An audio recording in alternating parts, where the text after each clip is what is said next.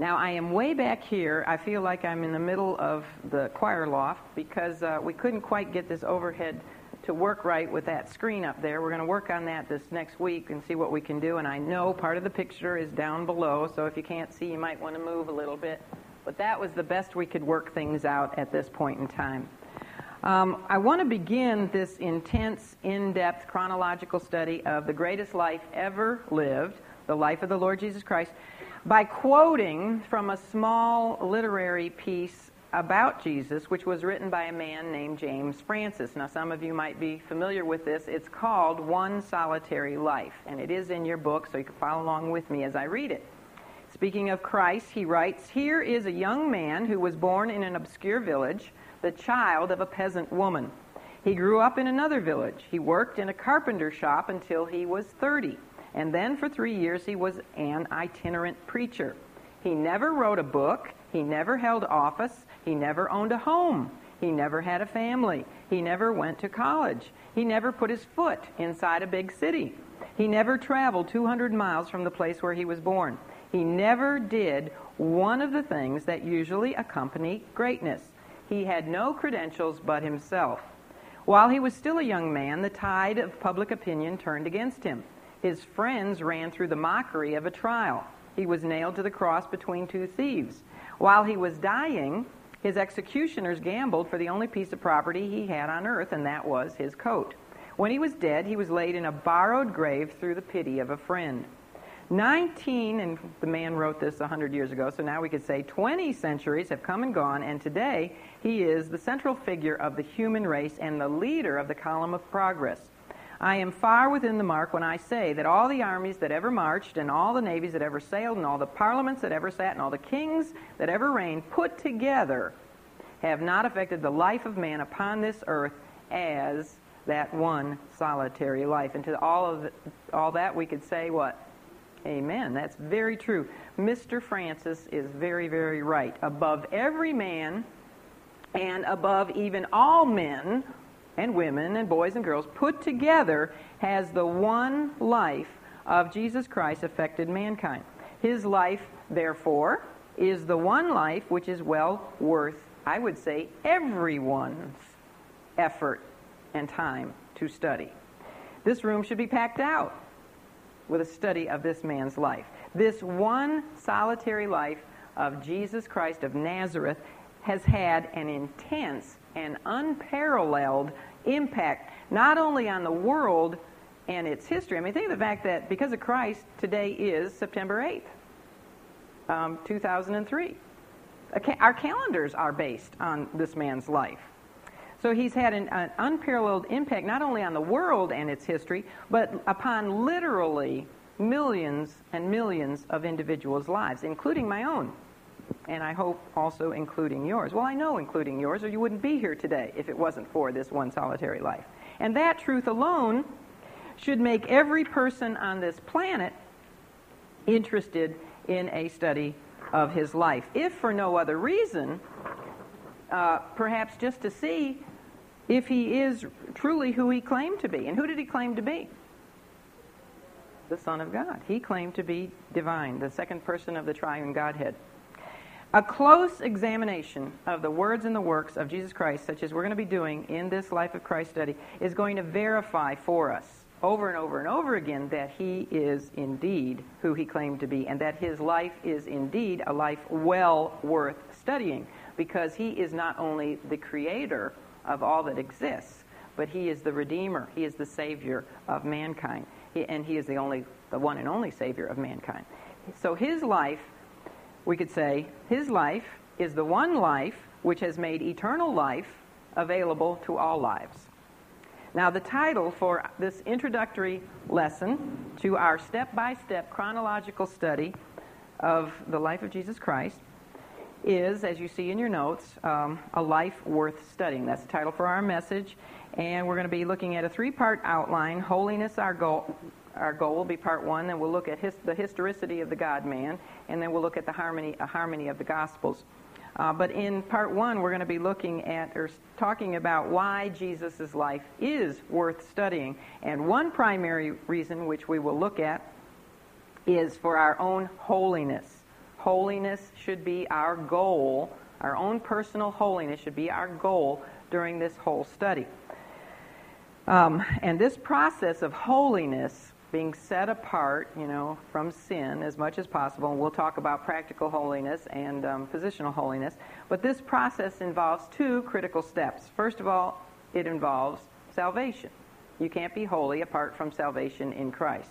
And then the second part is what I've called sameness with Christ. In other words, conformity to Christ. And we'll talk about both of these, beginning with the first one, salvation in Christ, which I've also termed conversion in Christ. Apart from conversion, or whatever you want to call it, apart from salvation, apart from, what's another term? Being born again, apart from salvation, I'll call it for now, personal holiness is impossible. Now, to be holy is to be set apart, as I said, from sin.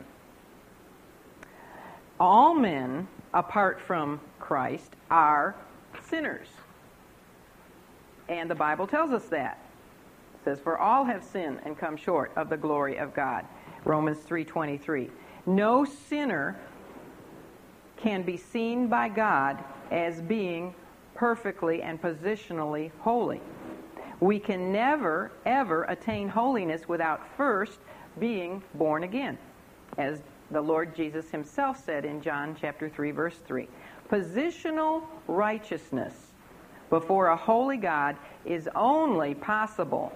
Now, I'm not talking about our walk, our actual walk, because we all sin every day, but I'm talking about being positionally righteous in the eyes of God is only possible when a man or a woman or a boy or a girl in faith believes that Jesus Christ lived, died, and rose again from the dead for his or her sins.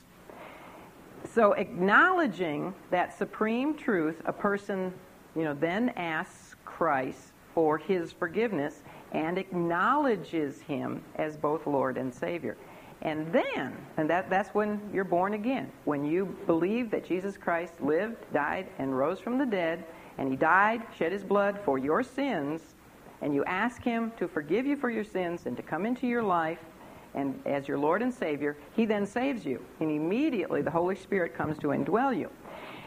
And then God views you, he views the saved sinner as uh, being in Christ. You are then in Christ. And all this is in 2 Corinthians 5.21. In other words, Christ's perfect holiness or his perfect righteousness covers the new believer. And so, God, when God looks at you, He doesn't see you anymore as a sinner. He sees you covered with the righteousness of His Son. And so, therefore, you are positionally righteous.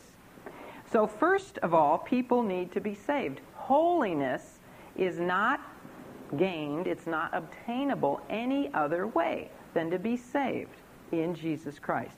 So, salvation begins with the correct answer to a, oops, I had that there.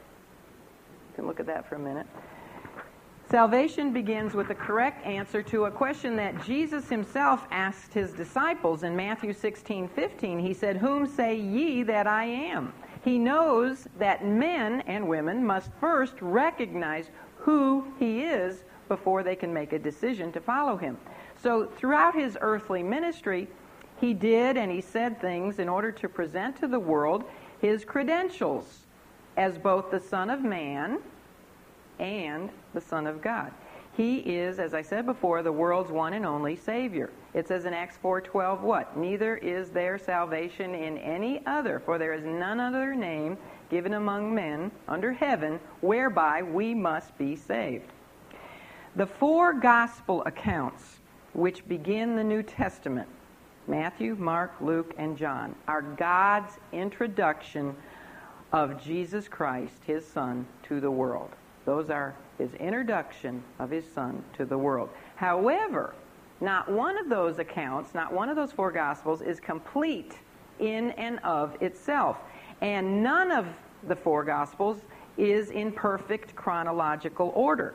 Instead, they are what we would say, what we would call thematic In other words, they are each based on a particular theme. John has a basic theme, Matthew has a basic theme, and we'll discuss those this morning.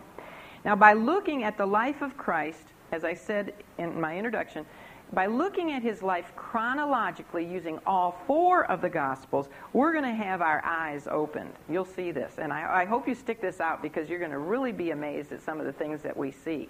And you're going to be correcting some of your Sunday school teachers and, and some of your pastors when they say some things because we're going to learn things that if you don't study the four Gospels chronologically, you don't know.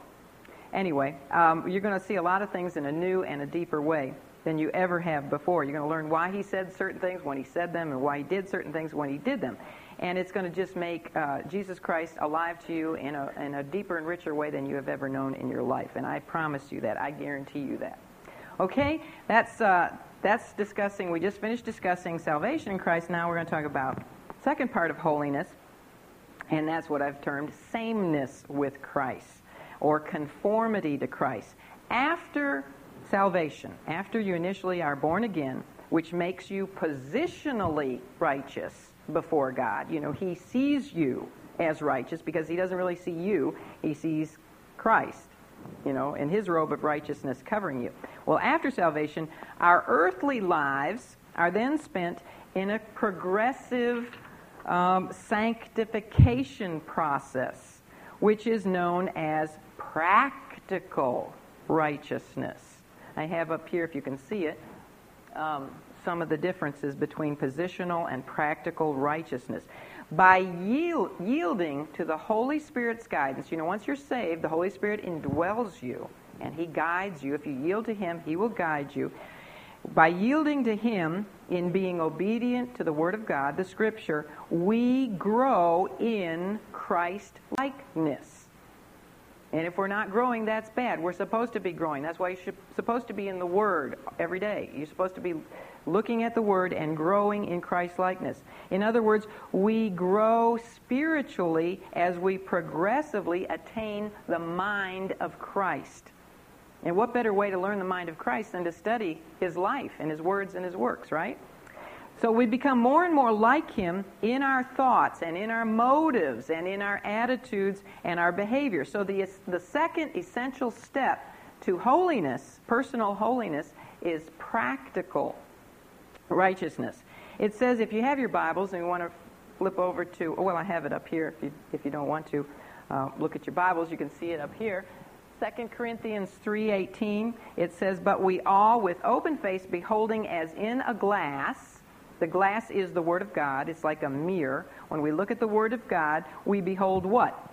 The glory of the Lord. And as we do that, the more we look into the mirror of God's Word and behold the glory of the Lord, the more that we are then changed into the same image.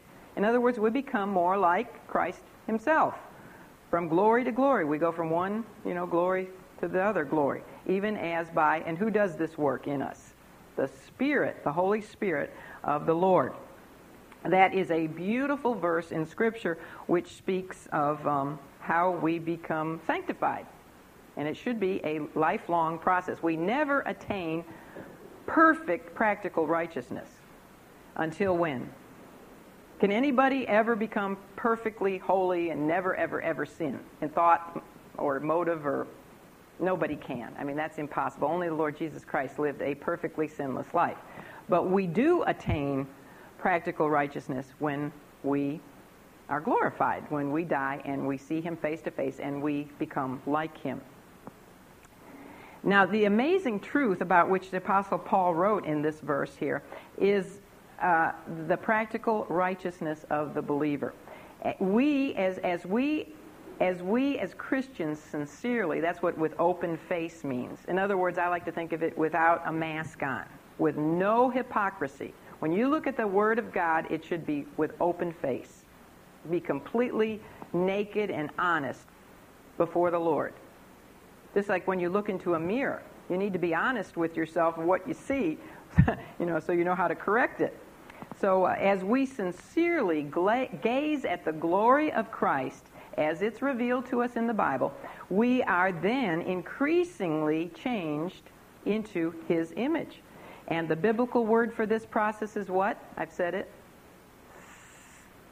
Sanctification, right? It's a big word, but it just means we become more and more like Christ. Okay, I had a little story, but I'll let you read that for time's sake. Um, by Nathaniel Hawthorne. It's a very interesting story, and you can read about it in your notes. It's called The Great Stone Face, so make sure you do read about that. If we want to become like Christ, just like that little story of the great stone face, a man became like that upon which he meditated for years and years. He finally became like the great stone face. Um, if we want to become like Christ, which I hope you all do, we must spend time meditating upon him, contemplating him. And how do we do that? Well, I can't think of a better way than carefully looking at his life as it is revealed to us in the four gospel accounts Matthew, Mark, Luke, and John. And that's exactly what this study is going to be all about. Looking at Christ so that, our purpose in doing this is so that we become more and more like Him. So that's part one of our outline. Holiness is going to be our goal. Now we're going to look at the historicity of the God man. And I know that sounds like a big word. Oops. I always do this. Get behind on my transparencies. There's a man who is looking into the mirror of God's Word, and um, he's in the sanctification process, okay? Now, historicity sounds like a big word.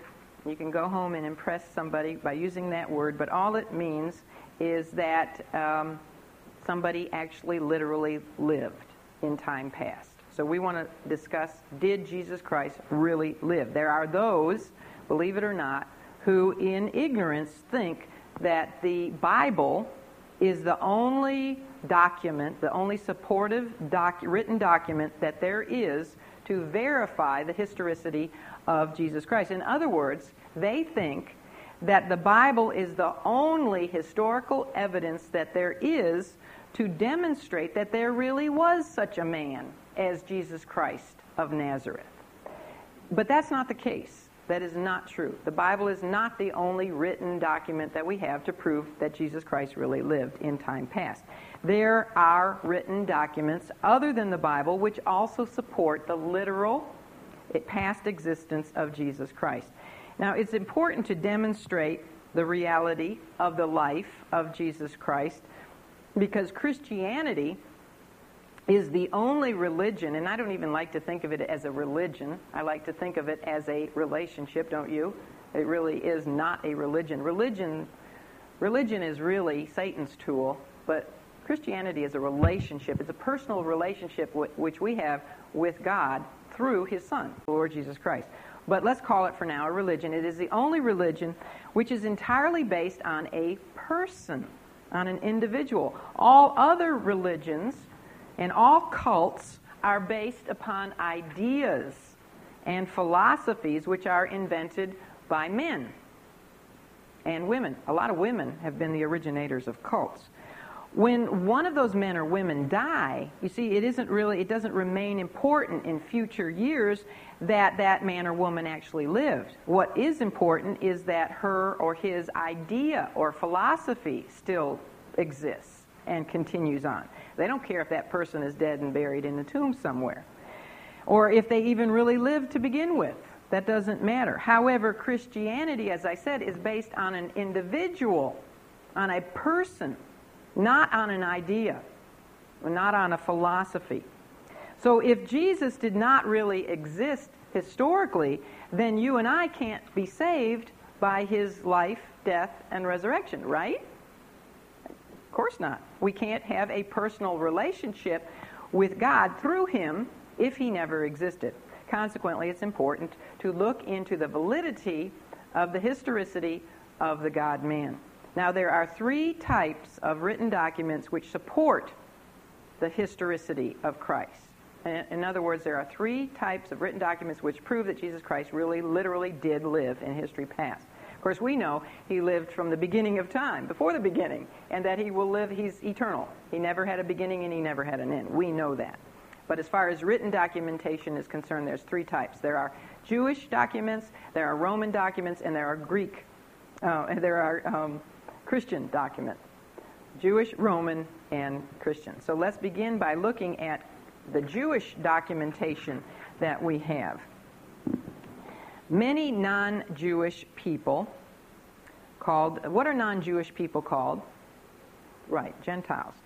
Do not know what the difference is between the Torah and the Talmud. How many of you don't know what the difference is? Well, let's say, do it this way. How many of you do know what the difference between the Torah and the Talmud is? Raise your hand. All right, see, I was right then. There's only one hand that I see. Okay. The Torah, now this is real simple, just remember this, it's very simple. The Torah, T O R A H, I guess this is in your notes, isn't it? Is this in your books? I don't remember. The Torah is the Pentateuch. How many of you know what the Pentateuch is? The first five books of the Bible. We call uh, uh, Pente in Greek is five. And um, so it's the first five books that were written under divine inspiration by Moses. We have Genesis, Exodus, Leviticus, Numbers, and Deuteronomy. That is the Torah. So you can use the word Pentateuch and Torah interchangeably. The Jews just happen to call it the Torah. So the Jewish Torah is a God inspired book, right? Because it's the Pentateuch. So it's God inspired. The Talmud, on the other hand, is not a God inspired book. What the Talmud is, is a commentary and an interpretation of the Torah. Just like we have many commentaries on different books of the Bibles, the Bible, um, the Torah, the Talmud is commentary on the Torah. And um, it took many, many different rabbis many, many years. You know, I thought, wow, it's going to be bad if it takes us eight years to study the life of Christ. But just think of this it took them 2,500 years to write the Talmud, which is just covering five books of the Bible. So the Talmud is a commentary on the Torah. And the Talmud consists of 523 books, which take up 22 thick volumes. And that's a lifetime of work right there, just to study the first five books of the Bible. Now, it's interesting, the reason I'm bringing this up is because it's interesting to note that the Talmud's Jewish, they were Jewish, the rabbis who wrote the Talmud, which is the commentary on the first five books of the Bible, these Jewish, non Christian authors wrote these words. Here they are on the eve of Passover, Jesus of Nazareth was hanged. The Jews refer to a crucifixion as hanging because they literally did hang the, the victims on a cross. So, there we have Jewish documentation in their own Talmud that Jesus of Nazareth actually did exist, right? They say on the eve of Passover, he was crucified, he was hung. Okay, so that's one Jewish documentation. We also have Josephus. Now, how many of you have ever heard of Flavius Josephus? He's a very famous Jewish historian. And uh, he was, most Bible commentators say he was not a Christian. That's hard for me to believe when I read these words, but they, most of them say he was not a Christian. But he was Jewish, and here's what he wrote. He said, And there arose after this time Jesus, a wise man, if indeed we should call him a man for he was a doer of marvelous deeds, a teacher of men who received the truth with pleasure. He led away many Jews and also many of the Greeks. This man was the Christ. And when Pilate had condemned him to the cross on his impeachment by the chief men among us, those who had loved him at first did not cease, for he appeared to them on the third day alive again the divine prophets, having spoken these and thousands of other wonderful things about him, and even now, at the end of the first century, the tribe of Christians, so named after him, have not yet died out. So there we have another written documentation as to the historicity of Jesus Christ, written by a Jew, who the majority of Bible commentators say was not a Christian. But reading that doesn't, I don't know, to me it sounds like he, he believed. He says this man was the Christ but I'm not going to argue with the Bible commentators. Okay, so we have, other than the Bible, we do have Jewish, and there is other Jewish documentation, but I'm just giving you a few examples. We do have Jewish written documentation proves that Jesus Christ really did live. We also have Roman documentation. In the year, um, in the year 111 A.D., a Roman named Pliny the Younger they call him the younger because there was a Pliny the elder. Pliny the younger, who was the governor of Bithynia and Pontus, wrote to the Roman emperor Tiberius. and he was writing and commenting on the Christian, mor- the moral character of the Christians who lived in his province. And here's what Pliny the Younger wrote. He said, They, speaking of the Christians, sing a hymn to Christ as God. Now, Pliny's letter is the earliest written record concerning Christians, which was written by a pagan. So there we have um, Roman documentation that Christ existed. We also have another Roman named Tacitus. Actually, his full name was Publius Cornelius Tacitus. He was a Roman historian and an orator who, by his writings, also documented the historicity of Jesus. And don't get you know, hung up on that word historicity. I always feel like I'm trying to be fancy when I say it. You know, the fact that he really did live. Tacitus himself was not a Christian. And you'll know this when I read what he wrote. But uh, he, he wrote the following. Here's what he said. And notice that he calls Christ, uh, Christ Christus because that is the Latin name for Christ. He says here, Christus, the founder of the name for Christians, had undergone the death penalty in the reign of Tiberius. And the pernicious superstition, see what he calls Christianity? An evil superstition is what he calls it. So we know he's not a Christian himself. The pernicious, pernicious superstition was checked for a moment. In other words, when Christ died, all the Christians sort of thought, uh oh, we've believed in vain. But, then he says, only to break out once more, not only in Judea, the home of the disease. What does he call Christianity? A disease. But it also broke out in the capital itself, Rome, where all things horrible and shameful in the world collect and find vogue. We definitely see that um, Mr. Tacitus was not a Christian. But he did us a favor because this anti Christian Roman who, who despised Christians did tell us by his writings that there was such a man as Jesus Christ.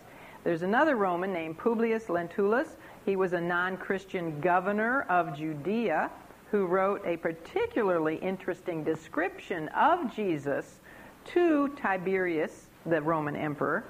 And uh, this is just a portion of his letter, but is very interesting. Listen to what it says. He says, there, this is an actual, I mean, they have dug this up, they have it, it's an actual description of Jesus Christ by a Roman unbeliever. Here's what he says There lives at this time in Judea a man of singular virtue whose name is Jesus Christ, whom the barbarians esteem as a prophet. But his followers love and adore him as the offspring of the immortal God. He calls back the dead from the graves and heals all sorts of diseases with a word or a touch. He rebukes with majesty, counsels with mildness, his whole address in other words, his whole speech, whether in word or deed, being eloquent and grave. No man has seen him laugh, yet his manner is exceedingly pleasant. But he has wept in the presence of men. He is temperate, modest, and wise, a man for his extraordinary beauty and divine perfections, surpassing the children of men in every sense. That's quite a testimony, isn't it? from a, a Roman non believer. And that was a letter, that was only part of the letter that he wrote to Tiberius, the emperor of Rome. Well, Suetonius, you can read about him in your notes. I'm not going to discuss that. Let's move on to the Christian documentation. Under the third type of um, written, doc, written record that we have to prove that Jesus Christ actually lived, which is Christian written evidence, there are three categories. There are three categories of Christian evidence to prove that Christ really lived. We have the church fathers, um, fathers with a quote around it because the Bible says, call no man father, but these are some of the church fathers, as they're called in Christendom. Men such as Clement and Polycarp and Ignatius and Origen and Tertullian and uh, Justin Martyr, and on and on. Those men and others like them wrote, I mean, their, the focus of their writing was on Jesus Christ. So we have their written record to prove that Jesus uh, Christ of Nazareth really did exist. Then another Christian documentation is uh, what we could call archaeology. Archaeology, of course, is the study of past cultures through the discovery and investigation of their relics. You know, we usually think of people digging in the ground and finding things that prove certain things about past history. Well, they have dug up and they have found out all kinds of things that prove everything they dig up. We never, Christianity never needs to fear archaeology because everything they've ever discovered always supports the Bible. It never contradicts the Bible. If it does contradict the Bible, they find out years later that they were wrong and not the Bible. But let me just give you one example of um, something from history, archaeology, that proves the veracity of Jesus Christ, that he really did exist. And that is what some of you probably have on the back of your cars. It's the little sign of the fish. How many of you have one on your back of your car or somewhere? It's called the ichthus. Ichthus in Greek, and I am Greek, so I'll be able to give you the actual pronunciation of these Greek words. Now that we're back in the New Testament, I can use my Greek. Um, when we were in the Old Testament, we've done Genesis the last four years. We've been studying Genesis, and I couldn't help out too much with Hebrew, but I can help you with Greek. The ichthus, ichthus in Greek means fish. Okay, now it was a um, in the early church. You know, when the Christians were being martyred and persecuted for their faith, it was sort of a uh, a way of finding out if another person was a Christian. It was a secret acrostic which they used. And so you'll find a lot of the signs of the fish, the ichthus, on, on Christian tombs, in the catacombs, and you'll find them, you know, if somebody had a sign of the fish on their tomb, that showed that they were a Christian. But let's say I met Terry, and I never met Terry before, and this was back in the first century, and uh, I wanted to know if she was a Christian. I might be doodling with my charcoal or a piece of sand or whatever they wrote on, and I would, I would maybe scratch a sign of a fish in the sand. Well, if she just didn't pay any attention to that, it would tell me she probably wasn't a Christian. But if she herself wrote back a little sign of a fish, we would know then. We were safe with each other that she was a Christian and I was a Christian. The ichthus is a really fascinating symbol. I love it. I sold my car that had one. I need to go out and buy another one, stick it on my new car. But um, the, the, letters in Greek are I, X, T, H, U, and S. Um, those aren't how they're pronounced in Greek, but the I Iota is the word Jesus, which in Greek starts with an I. It's the name Jesus. Jesus is Jesus. So that's what the I in Ichthus stands for. The X, which is called a He, stands for Christos. That's Christ. Christ in Greek starts with an X.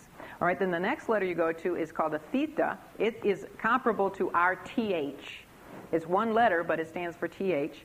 And that was the acrostic for Theos, and what is it? Does anybody know what theos is in Greek? God. That's where we get theology, the study of God. So we have so far Jesus Christos Theos, which is Jesus Christ God. And then the next letter is a U, ichthus, and um, it stands for ion, which begins with a U, but it isn't pronounced that way, but you don't need to worry about that. Ion means son. And the last letter is sigma, which is like our S, it stands for sotira, which is the word Savior. So what they had in the ichthus was not only a reminder that they were to be fishers of men, right? Aren't we to be fishers of men? And that's what I always thought of when I saw the ichthus. Oh, that's a reminder I'm to be a fisher of men. But it also stood for Jesus Christ, God's Son, my Savior. So it is a wonderful Christian symbol, and it did, it does, and archaeology has found these all over the place, prove that Jesus Christ really did live. Now, the third type is um, found in the four gospel accounts Matthew, Mark, Luke, and John. They only form one part of the total available um, evidence as to the reality, Christian evidence as to the reality of the literal life of Christ, and yet Matthew, Mark, Luke, and John, the four Gospels, are the primary and they are the most important existence in uh, evidence in existence. And why would that be? We have all this other evidence from archaeology, we have it from the church fathers. But why would Matthew, Mark, Luke, and John be the most important evidence for us? They knew him personally. Yes. The main reason is because they are the only, of all this documentation that we have been speaking of, they are the only ones that are God breathed, God inspired. Every word in these four books we can trust. in its original uh, manuscripts as being God breathed. And for this reason, our Life of Christ study is going to center on these, a study of these four accounts Matthew, Mark, Luke, and John. Now, none of the four gospel accounts, as I did mention before, either together or individually, present us with a complete biography of Jesus Christ. Would it be possible for anyone to write a complete, other than God, to write a complete? Doesn't it say in um, is it in John or First John, that all the books in the world couldn't contain all that there is to tell us about Jesus Christ? I mean, we're going to spend eternity studying about Jesus Christ. So there's no way these four short books could tell us everything there is to know about Jesus Christ. None of them contain all of the events of his life, nor are the events that they do contain necessarily in perfect chronological order. But rather, they present to us, for us, four thematic accounts of the life of Christ. The four different writers, each with a different outlook and a different writing style, selected and arranged their material, of course, under divine inspiration from the Holy Spirit of God. And they did this according to their particular theme and uh, their particular focus or emphasis. And we're going to discuss these different emphases. Emphases? in a minute. So, in this way, each one of them presented a specific portrait of Christ, which they, and of course God, were trying to convey to their particular reading audience. And each one of them had a particular reading audience in mind, an original reading audience. And we know, of course, what they wrote was really for the whole world, but when they were originally written, for example, Matthew was originally written for Jews. Mark was originally written for Roman readers. So we'll discuss this. Now, this would be the same idea if, for example, you got four different authors together and they were each going to write a book on the life of George W. Bush. Now, one of those authors might try to might focus on George Bush, the son of a president, and and and his reading public might be um, those who want to see what it was like growing up in the family, uh, in such a political family, you know, with a president as a father. Another man, another author, maybe it would be a woman, might write a book on George W. Bush as father and, and husband. And so his reading public would be maybe more toward the family oriented person. Then someone else, the third person, might write a book about George W. Bush, focusing on his term when he was governor of Texas and maybe his reading public would primarily be Southwesterners or Texans. You get my point? The fourth author might write about George W. Bush, President of the United States. So this is what we have. You know, it's the same person. They're all writing about George W. Bush, but there's four different portraits or four different focuses, fo- focuses, focusi on him, and there's four different reading um, audiences in mind. Each of the four gospel writers similarly looked at the life of the same man, the Lord Jesus Christ, from a slightly different perspective, a slightly different angle. Each one of them also stressed an aspect of the Lord's life which would appeal to a particular group of people which they had in mind. So let's look at that now, starting with the Gospel of Matthew. And here's where we get into some information which may not be in your notes. Some is, some isn't. The Gospel of Matthew is the first book in the New Testament. And uh, many scholars also believe that the four Gospels, I'll tell you this right up front, are in the right chronological order.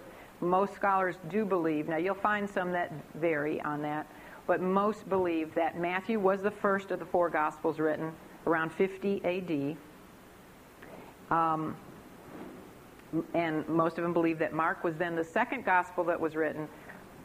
Luke was the third, and John, everybody agrees definitely, John was the last. Most believe definitely that Matthew was the first and John was the last. Now, there's some that disagree on Mark and Luke, and they have those flipped around. But for our purposes, we're going to say that they were written in the same order that we find them in our Bible Matthew first, Mark, Luke, and then John.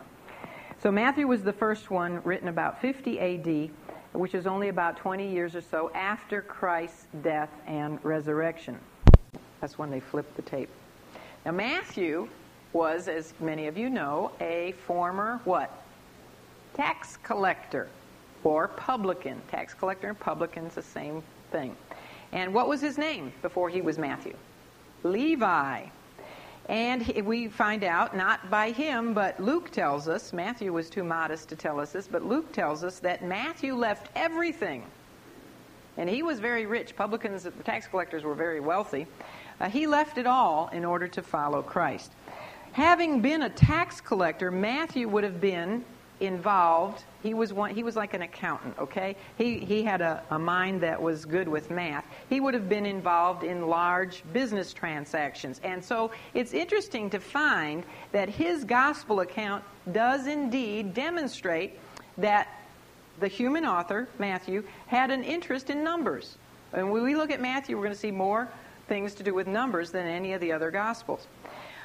Now, Matthew's particular portrait of Christ centers on the theme of Christ as the sovereign, the, the Messiah King.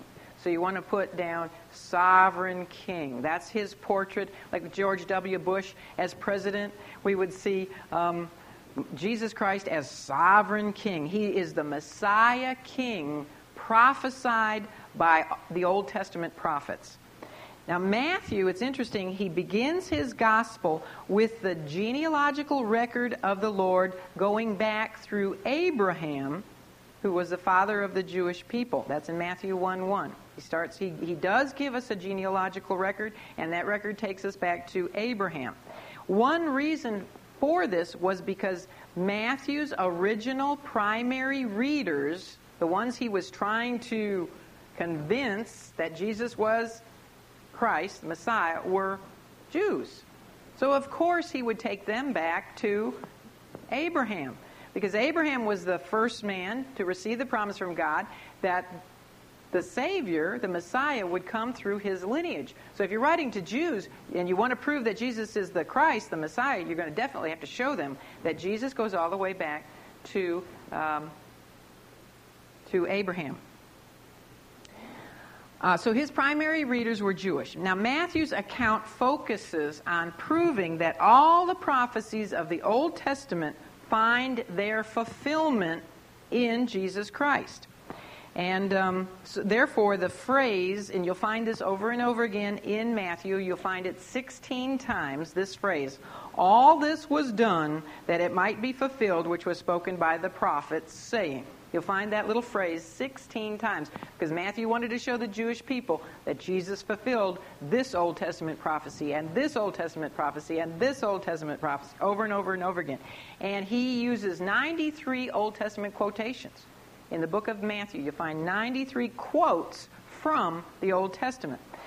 So it's not surprising to find that the key word in Matthew is the word fulfilled the prominent idea, and this you have on the chart. I don't think I put this in the notes, but it is on that little chart you got. The primary idea of Matthew is law. Now, in addition to tracing Christ's genealogy back to Abraham, the father of the Jews, Matthew also traced the Lord back through King David because David was Israel's model king. Okay, now he wants to show that Jesus is the king. So he also traces him back through the lineage of David. More often than any of the other three Gospels, Jesus is referred to in Matthew as the son of David, the prophesied Messiah king who would sit on David's throne forever, forever, forever. This the thematic emphasis then is why David's name you'll find in Matthew 1 1. I don't know if you have your Bibles open on your lap, but in Matthew 1 1, you'll find David's name in the genealogical record appears before Abraham's name. Now that doesn't make sense because who came first? Abraham came first, and then many centuries later, David. But the reason that Matthew puts David first is because he is presenting the portrait of Christ as king. So he wants to show you that his, he is the descendant of King David. Now, his emphasis on the kingship of Christ is evidenced in many other ways. Matthew is very careful, for example, to present to us the magi, you know, the wise men bringing gifts fit for what? A king.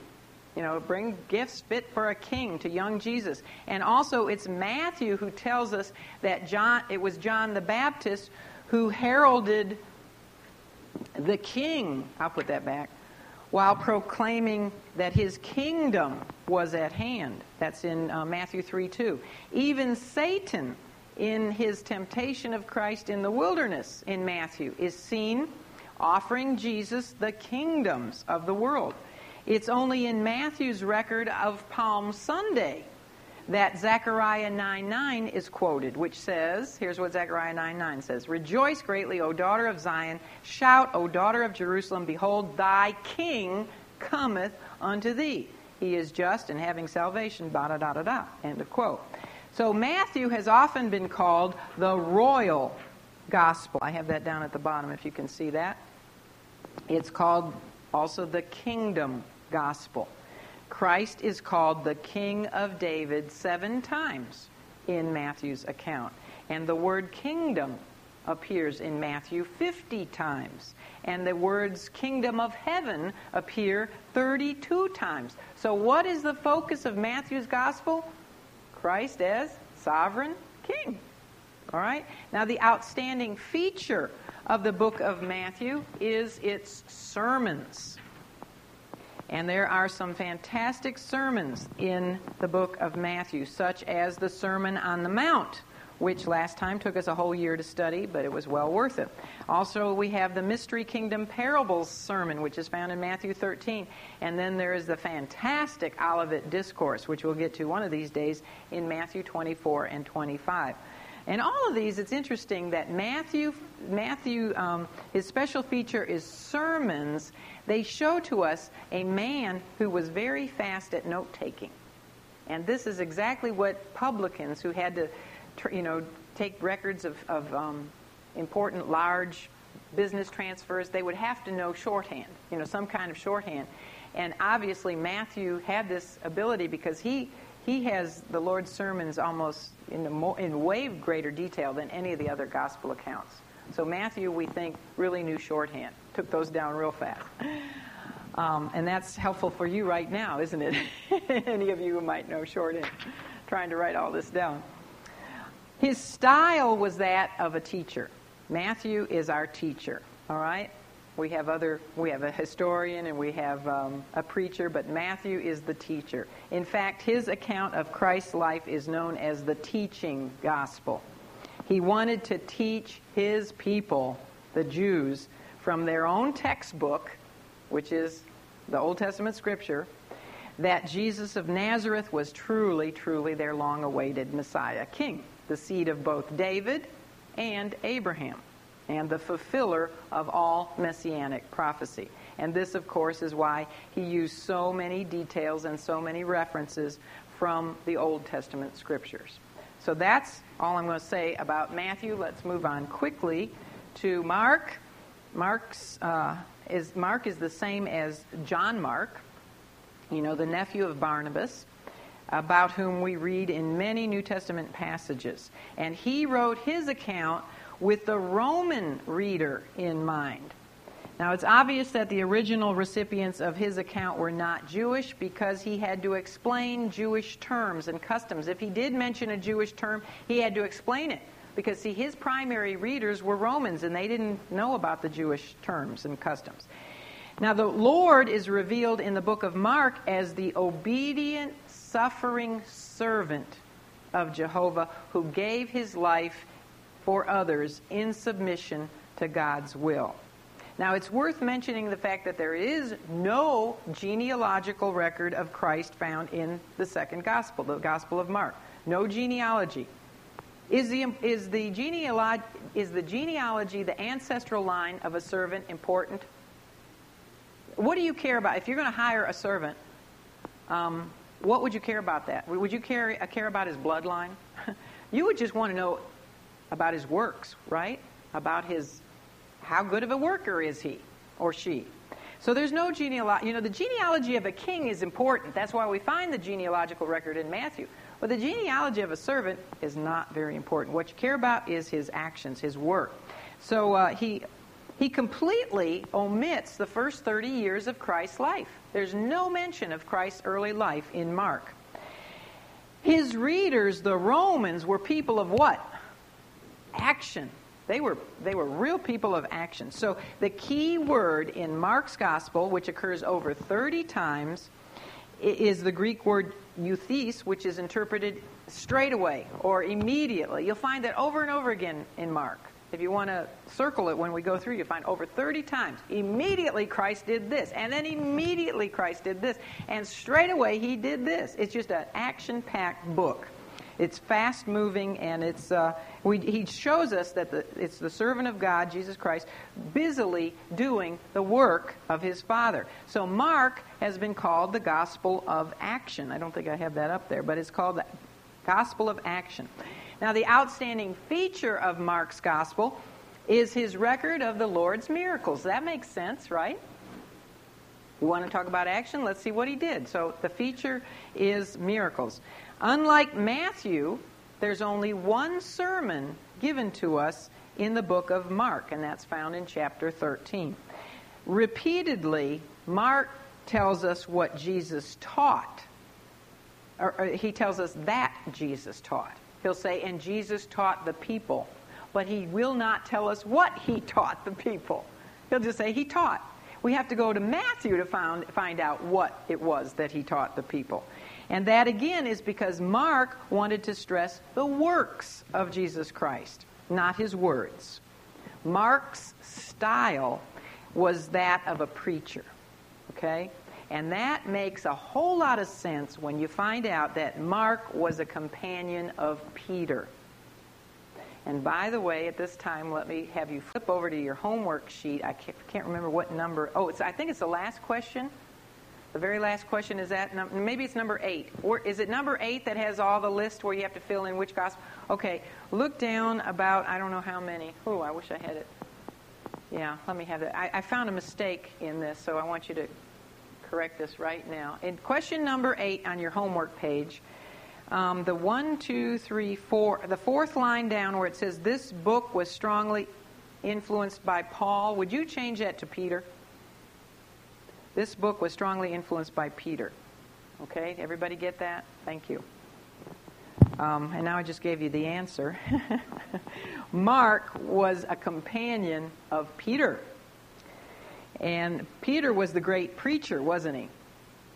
So, two of the Gospels we find, two of the Gospels, are you listening? Two of the Gospels, Matthew and John, were written by apostles with a capital A, apostles of Jesus Christ, men who were who spent three and a half years walking with Jesus Christ, Matthew and John. The other two Gospels, Mark and Luke, were not men who were among the chosen apostles. John Mark was not one of the twelve, and either was Luke.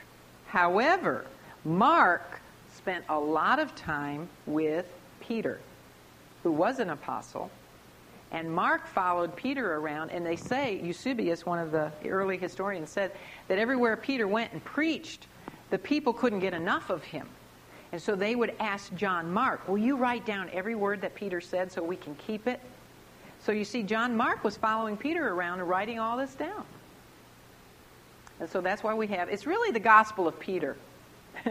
but it was it received Mark's name because he literally wrote it. So um, and then Luke, who do you think Luke spent a lot of time with? No. He didn't. I don't think Luke ever spent any time with the Lord Jesus. He spent a lot of time with Paul, the Apostle Paul. He was a very, and as a matter of fact, he was with Paul when he died. So Luke spent time with Paul, Mark spent time with Peter. All right? Now, some, some Bible commentators claim, as I said, that Peter furnished much of Mark's gospel material. Um, and others say that Mark took notes of Peter's preaching and used those notes to write the gospel. But either way, it doesn't matter because you and I know that the Holy Spirit oversaw the entire composition so that it came out precisely as God wanted it to come out. So we could say that Peter spoke this gospel, Mark wrote this gospel, and the Holy Spirit inspired this gospel. Now, if you know anything at all about Peter, you can probably better understand why the gospel written by Mark is a book of action. you know about Peter, right? He's the one that was so impetuous that uh, when, he, when he saw Jesus walking on the water, what did he immediately do without even thinking? Stepped right out of that boat onto the stormy sea and uh, made it for a little bit of time till he realized what he was doing. He's also the one that was always putting his foot in his mouth. And what did he do there in the Garden of uh, Gethsemane when they came to arrest the Lord? He took his sword and off came the high priest's servant's ear. So this was a man, Peter was a man of action, so you can understand why the book of Mark is a book of action. All right, Luke, very quickly, we're running out of time here. Luke's the third gospel, and um, it's the third of what we refer, refer to as the synoptic gospel writers. The, the word synoptic means to see together. Matthew, Mark, and Luke are what we call synoptic gospel writers, synoptic gospels, because they all saw Christ more from his human side, whereas John is not one of the synoptic gospel writers. He saw Christ more from his divine side. Now, they all saw his divine side and they all saw his human side, but I'm talking about the focus in the synoptic gospels, Matthew, Mark, and Luke, was on Christ's humanity, whereas the focus in John is on his deity. So he, Luke is the third of the synoptic gospel writers, and um, uh, according to the book of Acts, which was also written by Luke, the church for at least the first 10 years consisted almost entirely of what kind of people? Jews. The, the church of Jesus Christ started out primarily as Jews. So it makes sense that the Holy Spirit first saw fit to inspire Matthew to write his gospel primarily with Jews in mind.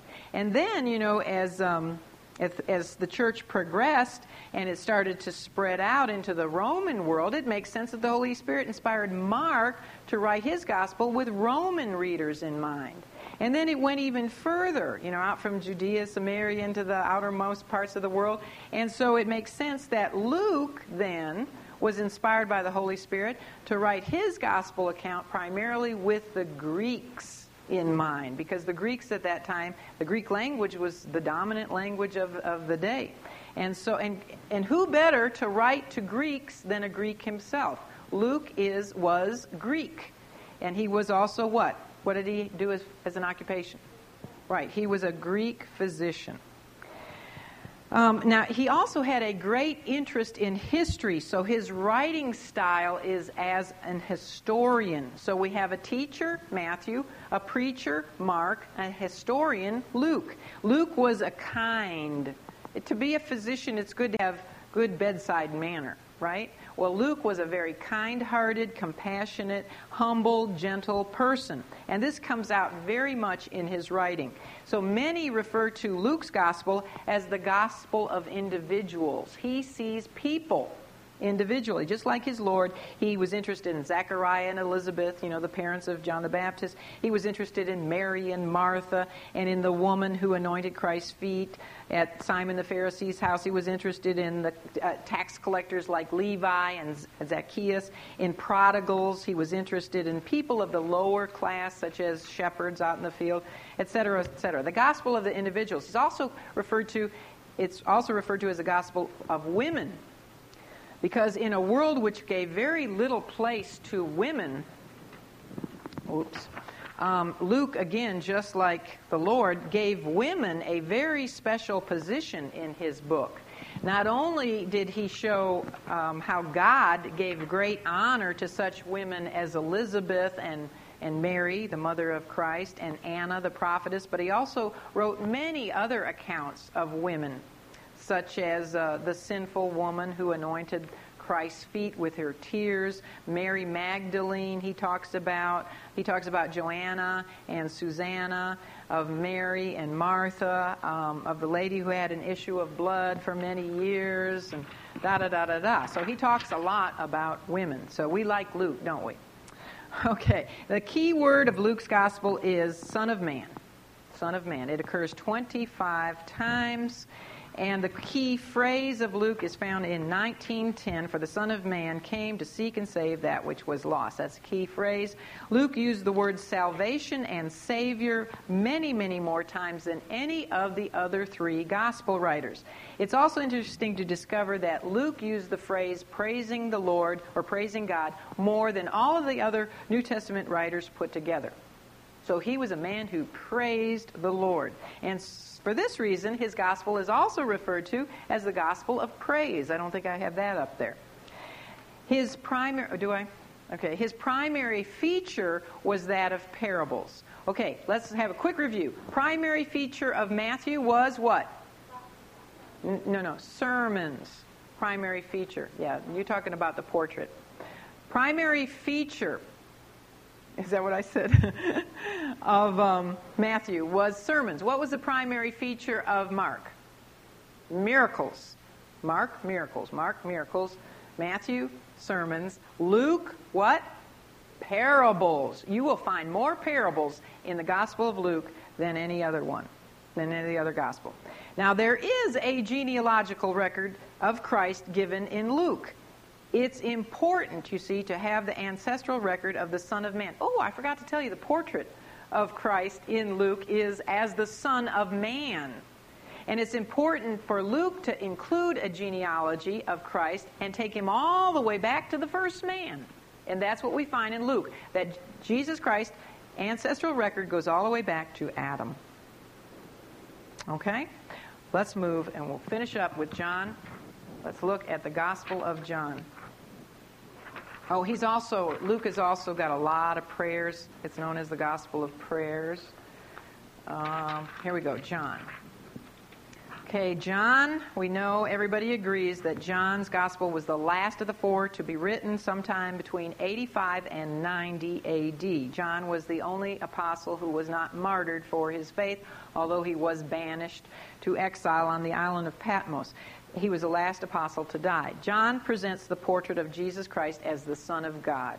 Okay, Luke was the Son of Man. John is the Son of God. 90, now listen to this. This is why he is not one of the synoptic gospels. He is, John is by himself because 93% of what John wrote in his gospel account is not found in the other three gospels. Now that makes sense. If you were old John, living in exile on Patmos, and you had Matthew's book and Mark's book and Luke's book, would you bother to repeat what they had written? No, you would write new material. So 93% of what we find is, in John is original material, not that we, you know, we don't find it in the other books. There's no genealogy presented for us in John's gospel, and that makes sense because he is presenting Christ as who? As deity. And guess what? There is no baby book for God. There is no ancestral record needed for God because God, in the beginning, was. so there's no genealogy for God. He has always been. Um, now, he does use the words I am many, many times. I think ten times we find the words I am Jesus himself saying, I am, and that is again to show that he is God. Who did God say he was to Moses in the burning bush back in Exodus? He said, I, I am that I am. So John is trying to prove to his readers, who, by the way, are not just the Jews, not just the Romans, not just the Greeks. Who does John write to? The whole world. For God so loved the world. He is writing for the whole world. Of course, they're all writing for all of us but, you know, I told you the focus. But his focus is the whole world. Ten times Jesus says, I am, so it's referred to as the gospel of I am. Um, so John writes to the lost, he writes to new believers, he writes to the philosopher, he writes to the theologian. In other words, he writes to everybody. And so therefore, his key word is believe. It appears 98 times in the Gospel of John. The word believe or believed or one form of that word. The emphasized feature of John's Gospel is doctrine. Doctrine. Inspired by the Holy Spirit, John stressed the teachings, the doctrines of Jesus Christ. His style of writing, therefore, is as a theologian. And his prominent idea is Christ's glory. The book of John has been referred to as the Gospel of Revelation, since his focus is to show Christ as the very revelation of God Himself. It's also known as the, God, as the Gospel of the Word because John speaks of Christ as the Word of God. Jesus Christ, you see, is everything that God ever wanted to say to man. In fact, in his Son, God did more than speak what he wanted to say to man. He also pictured what he wanted man to see. You see, the Lord Jesus is the expression, he is the thought, he is the idea, and he is the picture of all that God wanted to say to the world. The Word of God became flesh to reveal God to man and to redeem man to what? To who? To God. Although each gospel account presents Christ from a different angle, and although each one follows its own particular theme, yet each one was really written to prove that Jesus Christ is the Messiah, the Savior, the Redeemer of mankind. And each author, you see, proves this all important point from his own perspective, from his own focus. Matthew says that Jesus is the Messiah because he is the sovereign king prophesied in the Old Testament. Mark says that Jesus is the Messiah because he is the obedient servant of Jehovah God prophesied in the Old Testament. Luke says that Jesus is the Messiah because he is the Son of Man prophesied in the Old Testament. And John writes that Jesus is the Messiah because he is the very Son of God himself. He is deity. So the sovereign, eternal Son of God is precisely, exactly who Jesus is. He is sovereign God. That's taking Matthew and John's gospel and putting them together. We find he's sovereign God, he's king and God and he's servant man. That's what you get when you put Mark and Luke together. He's servant man and sovereign God. In other words, what do we find out when we put all four Gospels together? He's not only 100% man, but he is 100% God. He is the God man, and he is our Savior. So his life, ladies, is definitely going to be worth studying. Right? Right. Thank you for your patience. Let's close in a word of prayer. Father God, oh, how we do thank you so much that Christ was human and yet he was divine because the necessity for him to be both is very, very apparent. If he had not been man, he could not have died in our place because we are all men and women. We are flesh. We are humans and he could not have understood us. He could have not. Uh, he could not have uh, sympathized with us and understood how we feel. Uh, nor could he have died and shed his blood and paid the wages for our sin. On the other hand, we understand that if he had not been God, he would not have been without sin himself, and therefore he could not have saved us. So, Father, we do join our hearts together this morning to praise and thank you for the wonderful, dynamic uniqueness of your Son, the Lord Jesus Christ. And my prayer, Lord, for this study of his life is that those of us who do know him would gr- grow to know him in an even deeper and richer and more meaningful way, that we would come to love him as we have never, ever before loved him.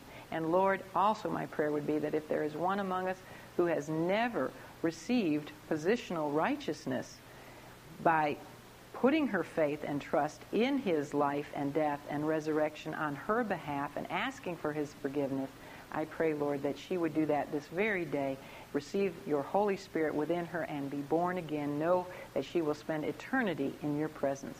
Father, again, I thank you for every woman here. I pray, Lord, that you will bless her this week.